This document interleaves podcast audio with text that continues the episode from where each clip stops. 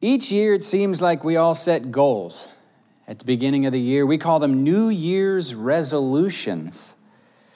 And that's an interesting word, resolutions. Right in the word, it has the word resolve, which, if you're like me and you like to watch YouTube videos about people who are off by themselves in the wilderness cutting down trees with hand saws and then building their own log cabin and hunting for their own food and they're self reliant, then words like resolve just trigger this happy place. But of course, I'm laying in my bed watching it on my iPad in Seaford. Uh, but, but nonetheless, there's just something so appealing about resolve and resilience and, oh, self reliance. To go into the ring against someone who has resolve is to face your doom. It's a rugged word, isn't it? This word resolve, it kind of triggers for me the self reliance. A man alone in the woods, hunting his own meat, growing his own grain, and grinding his own meal, and of course, growing his own beard. That has to be. Forging his own axe and sharpening his own blade. Uh, but here's the reality our willpower, for all of our thought processes and little lists of to do, to do list, put this on today's to do list. Oh, Oh, annual to do list, which is essentially what our New Year's resolutions are an annual to do list. Uh, we're a lot weaker than we give ourselves credit. And how many of us by February, the treadmill is dusty and now it's a home to a stack of boxes? It has succumbed to the, to the law of flat surfaces. I have a friend named Tim Woods. He's an agricultural econom, econ, he does stuff with numbers having to do with farms. And he coined the Tim Woods law of flat surfaces. It's like Murphy's law if something can go wrong, it will. Well, Tim Woods' law of flat surfaces is if it's a flat surface, it will soon be full of items, period. And so now it's February and the treadmill is full of a stack of boxes the extreme diet that you should never have attempted because it flies in the face of any kind of wisdom, but you are sure it's going to work, so you whole hog that one. That one isn't nearly as fun as sitting down, holding still, and eating Cheez Its at 10 p.m. Your plan to read through the whole Bible in a year, starting with Genesis, has kind of trickled off somewhere around Leviticus again Wow, you sound really cynical, Tim. well, actually, no, I'm, I'm not. I'm not. Uh, actions do reveal priorities, and whatever gets our time and gets our money gets us. And the way to the heart is through the hands, right? Not just sentiment, but activities. And I do believe that self control is a fruit of the Spirit, and I know that it takes about 31 days to form a a practice into a habit so that the brain creates new neural pathways. And then from the place of habit, it can actually become an element of our character. And if it's an element of our character, it will actually produce automatic responses so that it's easier to do the right thing that we now have learned to do than the wrong thing that we used to do. I believe all that. And I'm grateful that once a year, we take a step back and take stock of our lives, evaluate the previous year, what we did like about it, what worked, what we did not like about it, what did not work. I like that we take a step back and evaluate our fitness, our health, our relationships, our spirituality, our work, our work life balance, our hobbies. I think that's a very, very good practice.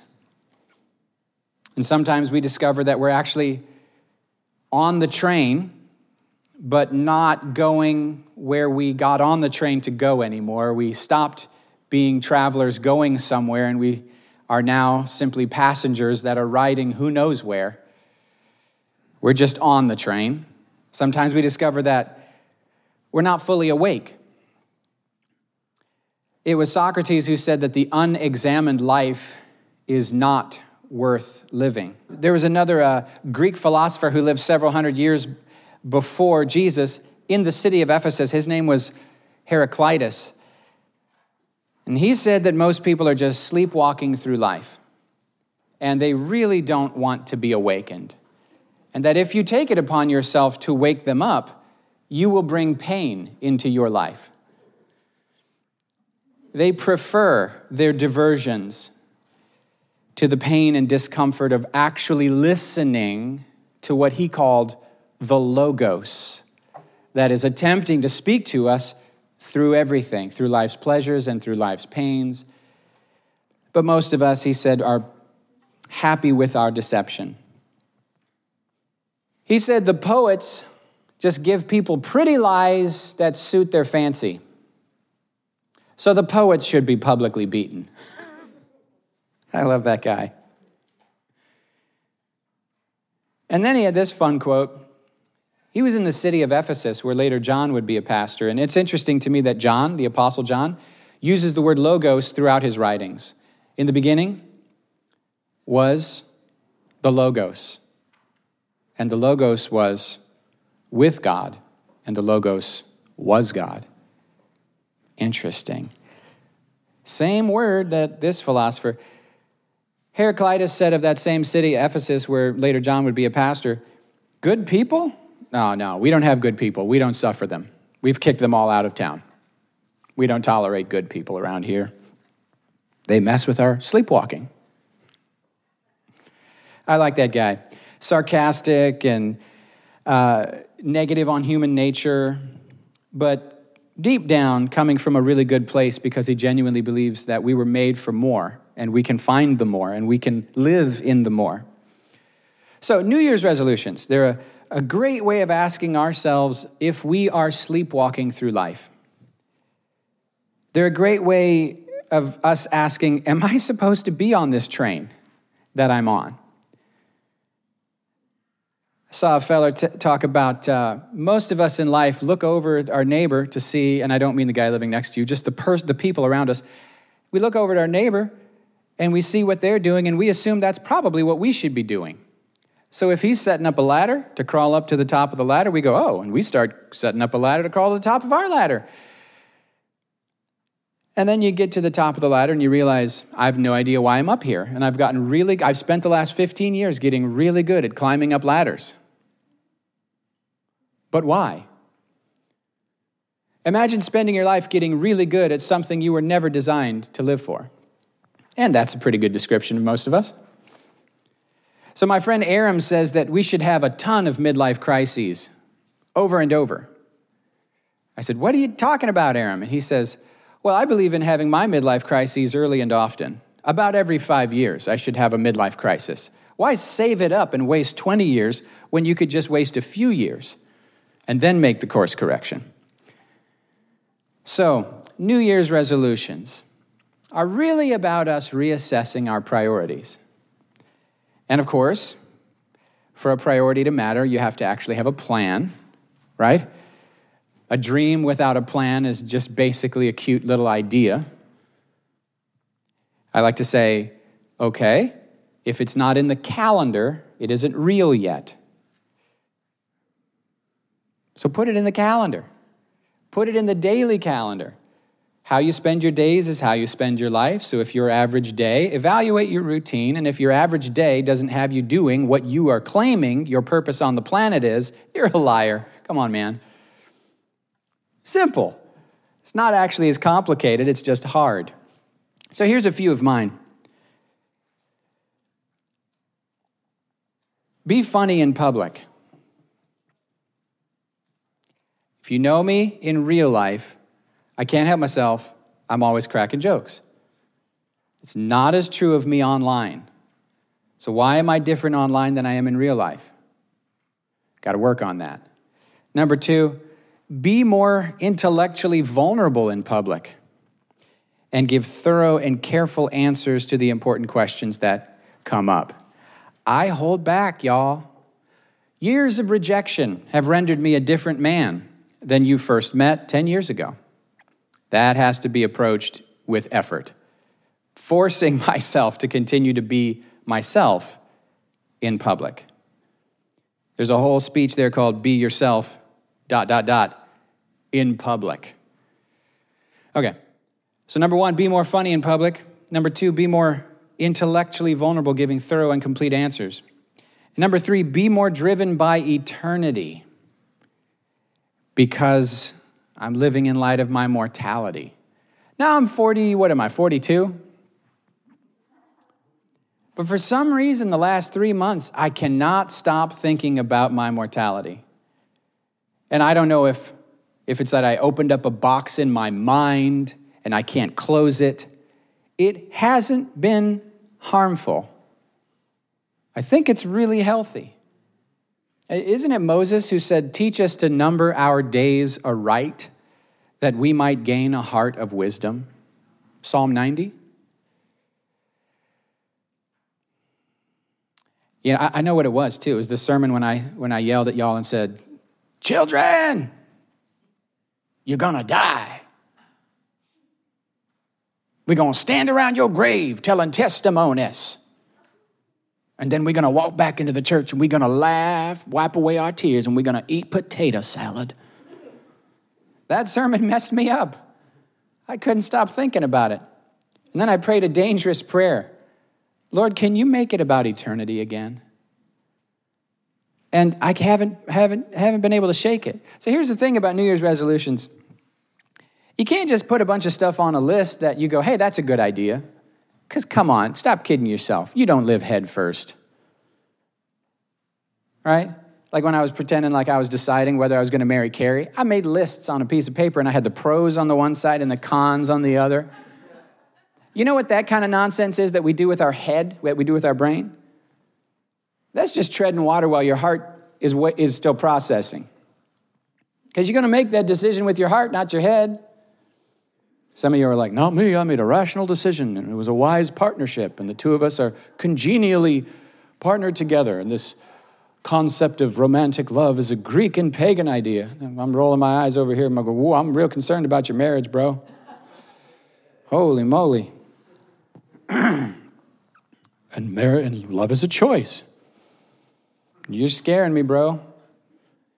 It's you want someone with character, but you also want to have chemistry because if you have chemistry and character, you're going to have some fireworks and it's going to last. But if you don't have character and you don't have chemistry, help us, Lord Jesus. Now you're going to be one of these people whose Facebook posts all talk about how love is hard work and you've made it to 50 years and it's been real hard. And I'm going to be like, oh, it's not supposed to be that hard. It's going to be real hard if you do it that way. We are way off topic. Let's get back on topic. Priorities, New Year's resolutions.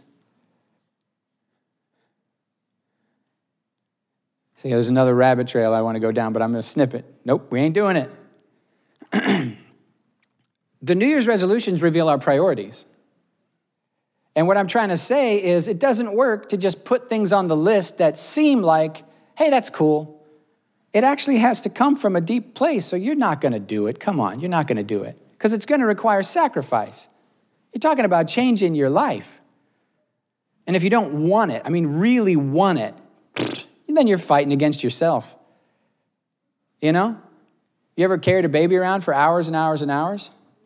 If it were a sack of flour, you'd put it down because even the smallest weight gets extremely heavy over time. So, even the smallest life change can be extremely heavy over time if you don't really value what you're, what you're dealing with here. So, let me just lay down one priority. Whatever else is on your New Year's resolution list, let me just tell you what I hope is on everyone's top priority, number one, highest resolution of any resolution that you could have. You already know what I'm going to say. It's the priority of seeking God. Not some vague, generic idea of put God first. No, no, no. The real, practical, tangible thing of actually seeking God first every day. As a practice, first thing you do every day, what if? What if it was to seek God? Not the priority of seeking God once a day at some point in, along the day, but seeking God first every day. Because you know how it works if you don't. Almost seek God tonight at 10 p.m. Well, it, I'm tired. I'll give God the leftovers. You know what I'm saying? The priority of seeking God. God says through Jeremiah, You will seek me and find me when you search for me with Jeremiah 29 13, you'll search for me and find me when you look for me with all your heart, all your heart. So, y'all, who knows God? Someone who has a casual interest in knowing God, someone who's vaguely interested in spirituality, someone who gives God a tenth of their money in a morning once a week. Now, come on, y'all, that's a great way to go to hell. Just hell with a little religion sprinkled on, right? Just a little Jesus sprinkled in. That's not, that's not Christianity. It's not, that's a Jesus inoculation. That's just enough Jesus so you don't catch the real thing. You remember Keith Green? Going to church don't make you a Christian any more than going to McDonald's makes you a hamburger. Sorry, Keith, that's not how your voice really sounds. He's like, You're darn right. Of course, no one here thinks going to McDonald's makes you a hamburger, but it would be nice if after church somebody brought me a hamburger. you get my point, right? Jeremiah, you will you'll find me when? You seek me with all your heart. All is a weird word, isn't it? Well, surely he doesn't mean all. Oh, he, he does? What would that even look like?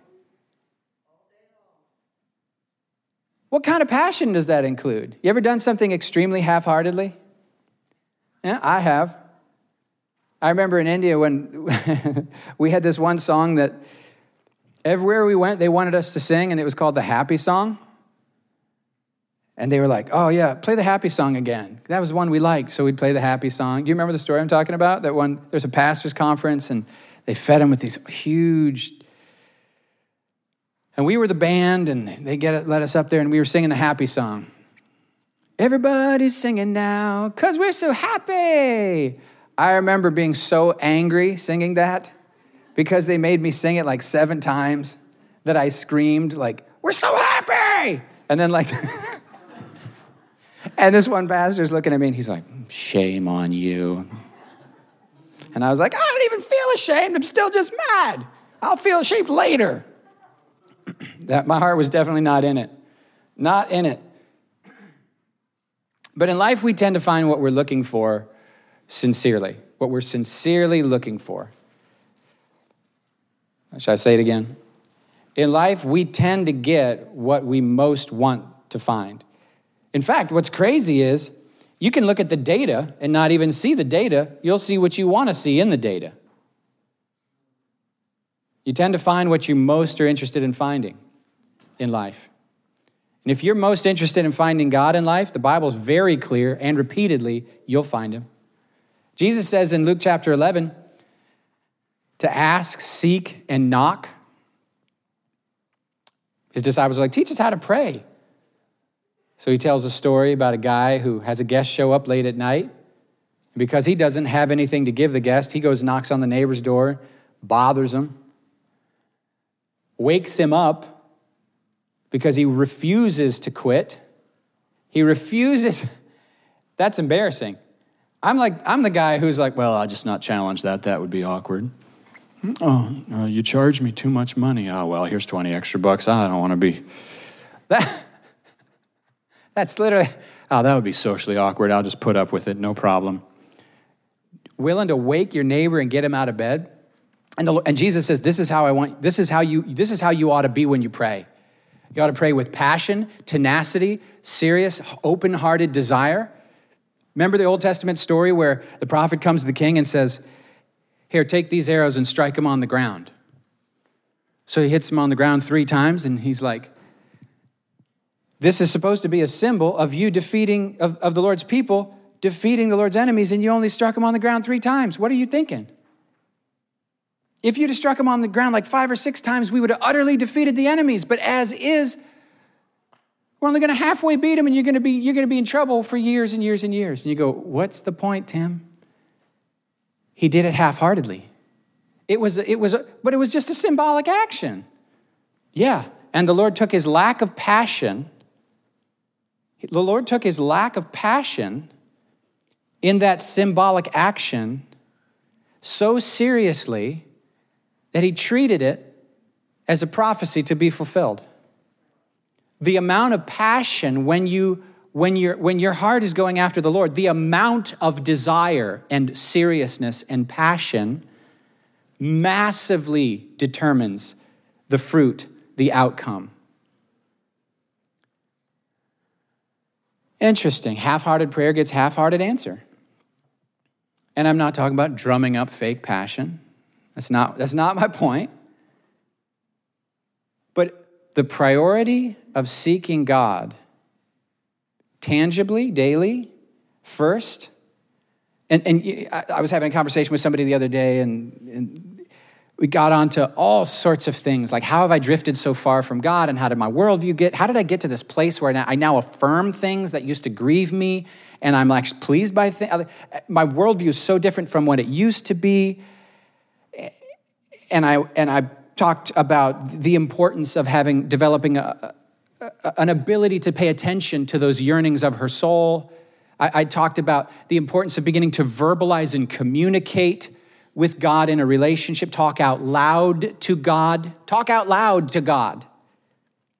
Talk out loud to God.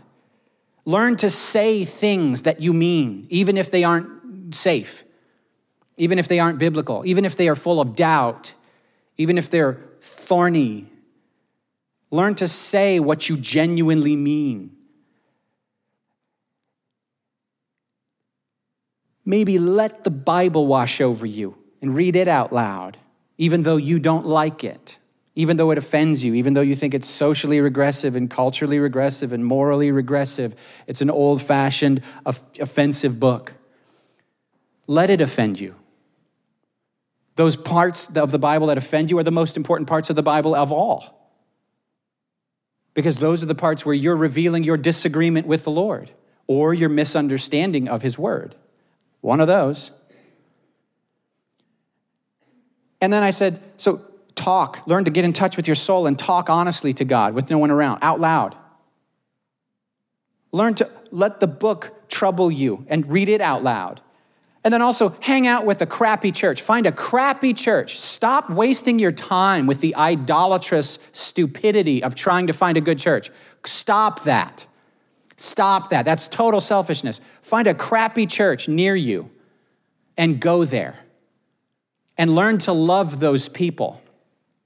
And learn to find God at work there. Learn to find Jesus. Bring him a good worship experience. Right? Flip the whole thing on its head. So be a part of an imperfect, crappy community. Find some people that stink, who are just trying, like you. Join that. And I stood back from the conversation I realized, what advice did I just give this, this gal? I just told her to read her Bible, pray, and go to church. Huh. And it all felt very cutting edge because it was exactly what she needed to be doing, not knowing, not thinking about, not having as an idea, doing. Doing.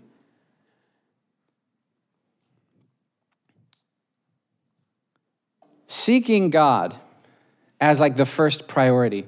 It, this is a wild proverb. I'm not even sure why it's why it speaks to me so much, but when we seek God and God becomes our first priority, then we begin to evaluate everything by how it affects our soul's grasp of the Lord. Everything, everything. By, by, not, not, we, don't, we don't ask the question like, what does somebody else think about this behavior? We're actually evaluating how everything is affecting my contact point with God. Here's what I, I'll give you a terrible example. Like, I'm a baby Christian, baby Christian, I don't know anything yet. But I noticed that when I smoked pot, that it messed with my connection to God. No Christian came to me. There was no Bible verse. There was no guilt. None of that. And the Lord wasn't even mad at me. But it messed with my connection to the Holy Spirit. And I said, I guess I won't do that anymore. And I never did, not once. Interesting. What if for you watching baseball, messes with your connection with God. But there's no Bible verse about it, so you're going to keep on doing it to your hurt. And for me, baseball's totally awesome. I just watch, I can, that's fine. That's great. Let's go. Uh, you're, you have to pay attention to your relationship. You have to measure everything else in your life by your relationship to the Lord. And you need to learn to pay attention to how things are affecting your soul's grasp of the Lord. Is this increasing my grasp of the Lord? Is this making me, am I falling more in love with the Lord? Or is this dulling my senses? One time I had a conversation with somebody and they were like, man, these hypocrites, they don't understand how the Lord's so good that I'll never fall away. They don't understand. They're judging me for getting drunk. I sat for a while thinking, well, I think you've misunderstood the point I was making this morning with my sermon. Because I had gloried in the grace of God in the sermon. And he's like, that was a good word. That's what I'm talking about. These judgmental Christians judging me for getting drunk. I'm totally awesome. I'm saved. None of that affects my walk with God negatively. So I was like, okay, Lord, how do I respond? And then he kind of dropped, the Lord kind of just dropped some stuff into my heart for him. And I said, um, let me tell you why I'm real concerned about what I'm hearing you say right now. A heart that's in love with the Lord is asking, How can I please the Lord? Not what can I get away with? How can I please the Lord? A heart that's led by the Spirit is, is literally aiming for perfection. Not out of legalism, but because you're in love with Jesus, you want to please Jesus. You want to bring a smile to his face. And you're not asking what you can get away with. When you're asking what you can get away with, I, like I guarantee you're being motivated by what the scripture calls the flesh. Yeah. And I was like, dude, I, you, I don't think you fell away either. I just think you're grieving the Holy Spirit. I don't think you need to get saved again. I don't think people fall in and out of the Christian life. I don't think that. I once knocked on the door of a girl, we were asking for prayer requests, and, and we're like, Do you know the Lord? And she's like, Oh, yeah, I've been saved like three times. And I wanted to be like, Well, that's theologically, oh, that's heresy and false and stupid. But I didn't say any of that. You just smile and you say, Okay, wonderful. And then you pray. I suppose you could say that. You could say, That's heresy and you're dumb. Not helpful. That wouldn't be helpful.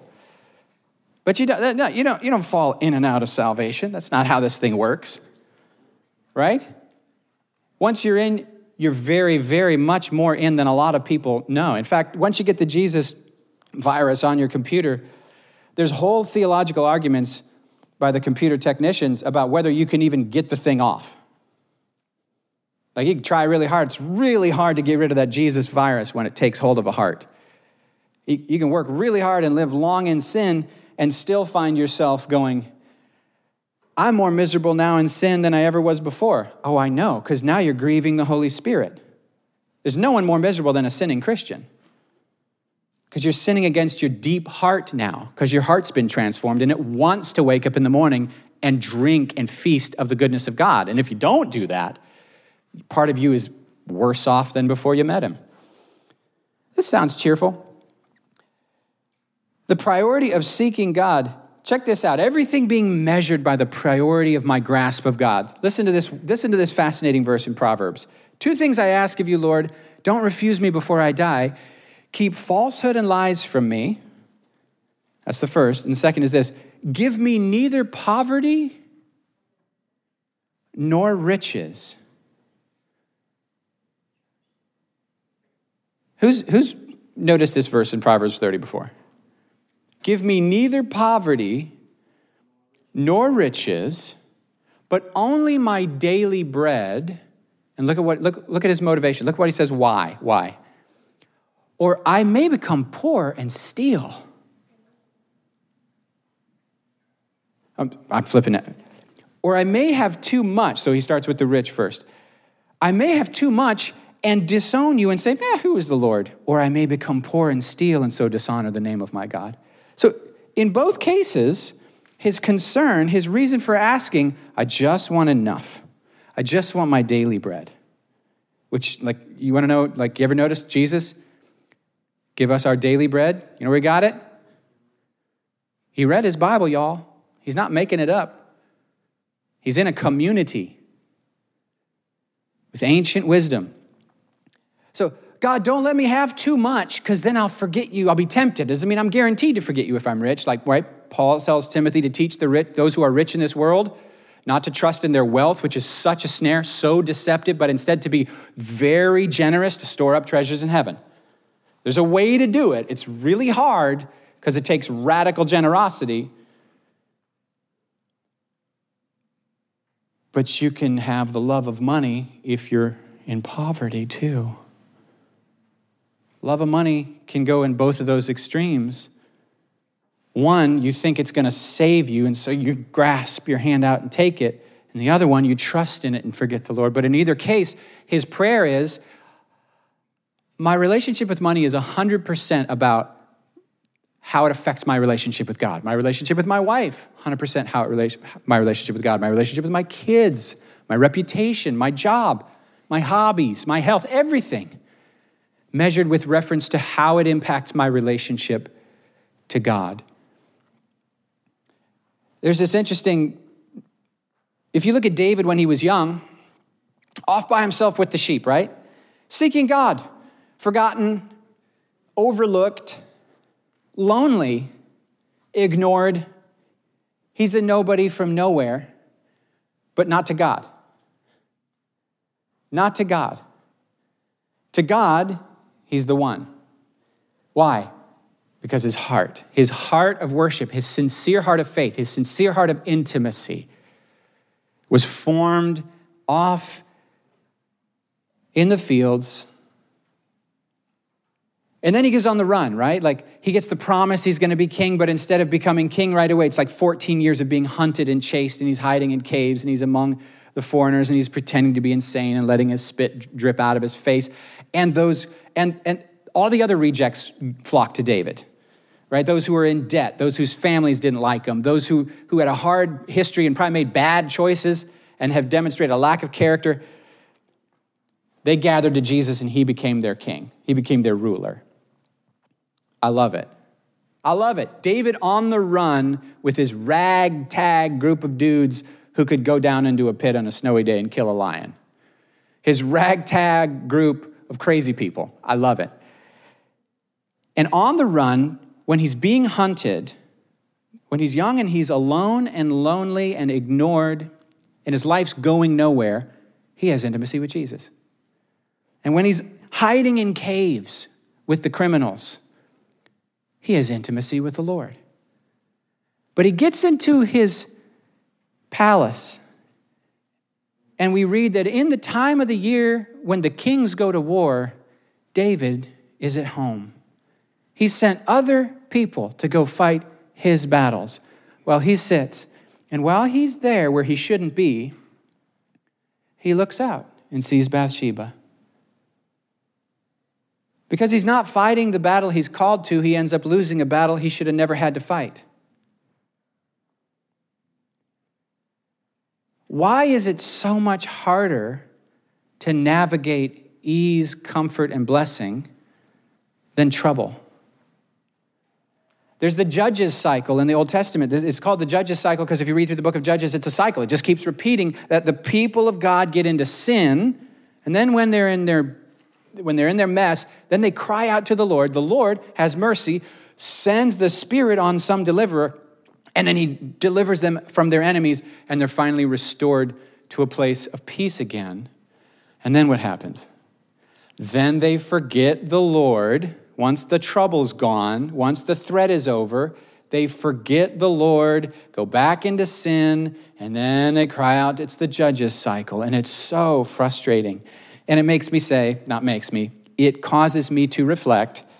I don't like those kinds of, I am trying to cut inaccurate, lying language. She made me angry. No, she doesn't have the authority to make you angry. You chose to become angry. It causes me to reflect and say, what if, though? What if? What if we could keep our focus both through good times and bad? What if we could stay diligent? What if we could stay hungry for the Lord? What if we could stay focused and passionately seek the Lord? Have you ever checked through the Bible just the blessings for those who seek the Lord? The blessings for those who know, walk with, obey, and honor the Lord? They're crazy. They sound like exaggerations. Then you add the New Testament, and you go, yeah, but what, about persecution and cross bearing? And I know, I agree, I know. But in the midst of all the hard stuff, if you seek the Lord, you find the Lord. And if you find the Lord, you know the Lord. And in his presence is fullness of joy, and at his right hand are pleasures forevermore. And whoever looks to him is radiant, and those that wait on him will renew their strength. Come on. Like there's so much. What if, guys? What if?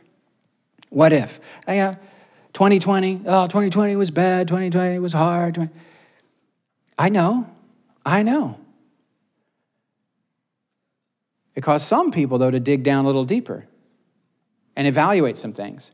My hope is let's say if 2021 is supposedly so much better, let's not let up the gas on seeking the Lord. Seeking God, the priority of seeking God. So, whatever else is on our list of priorities for 2021, I'm trying to make at least the small case that seeking God deserves to be the first priority. When that shifts, it really does shift everything else. So I have time to talk a little more. It's exciting. Fine, I will then. There's, there's two things that really burden my heart for the church in, in the United States right now. Number one is pleasing the Lord, and number two is representing the Lord as missionaries. I feel like a lot of us get seduced by the tribal war that's happening. And you could say in the media, that's fine. But really, what it means is in the public consciousness.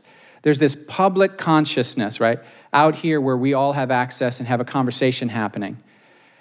And it seems to me that we Christians make these public alliances with one group or another and end up and end up being more identified with a political group than with the mission of Jesus. And I'm not going to work the whole thought out for you today, but I will put it this way the Pharisees were the conservatives of Jesus' time, and the Sadducees were the liberals of Jesus' time. And they pretty much missed it, both of them. Let's just smile real big. I'm not saying don't vote. I'm saying be super careful what your hope is in and what you're drawing identity from. Because if your hope isn't in Jesus, but in a political party, you will be very willing to judge, condemn, and demonize those who disagree with you on the other side. And then you'll be the worst missionary you could be. And your primary role here is to know, love Jesus, and radiate love to liberals and to conservatives and to Christians and to atheists and to Buddhists and to unbelievers and to who cares whatever they believe? It doesn't matter what they believe. Jesus died for them. He loves them. He has a wonderful heart of love for them. And our thing is to not put stumbling blocks in their way of getting to know Him. So vote, that's great. Vote your conscience, vote your biblical ethics, wonderful. But also, don't say anything that would drive people away from Jesus. Please, please, I'm begging you. Least of all, online. Does anyone, is any, does anyone wish to speak with me further about the matter? Please do. I would love that. Again, I'm not saying don't be a conservative. I'm not saying don't be a liberal. Whatever you're convinced of, be that. But don't be that first. Be a Christian first. Be surrendered to Jesus first. Belong to the, your citizenship should not first and foremost be an American. When you got in the water, you became an American at least second and a Christian first. Right? I think it would be interesting. Let's take God out of the equation just for a second. What if we were Americans first, Republicans and Democrats second or third? I'm watching our country, the, the foundations of democracy crumble. It reminds me of like the whole church story of the, the dude who was against um, pipe organs or something. And the church wanted to buy a pipe organ. He vociferously disagreed at the, at the meeting. We're not park pipe organs are terrible and they're not the Lord, a cappella only. And then he lost the vote. When they went around to pick up the money to buy the organ, he gave more than anyone else. And they said, But you're not even for the organ. And he goes, I know I'm not for the organ, but I'm for this church. And if this is the will of the church, I'll see it done. I just, just imagine, just imagine if we had that attitude. And you go, well, not when this is at stake. And I probably agree with you, to be honest with you, about whatever this is. But let's just be thinking worship and mission first as we engage the issue of politics. All right? Let's not let politics erode our love for people.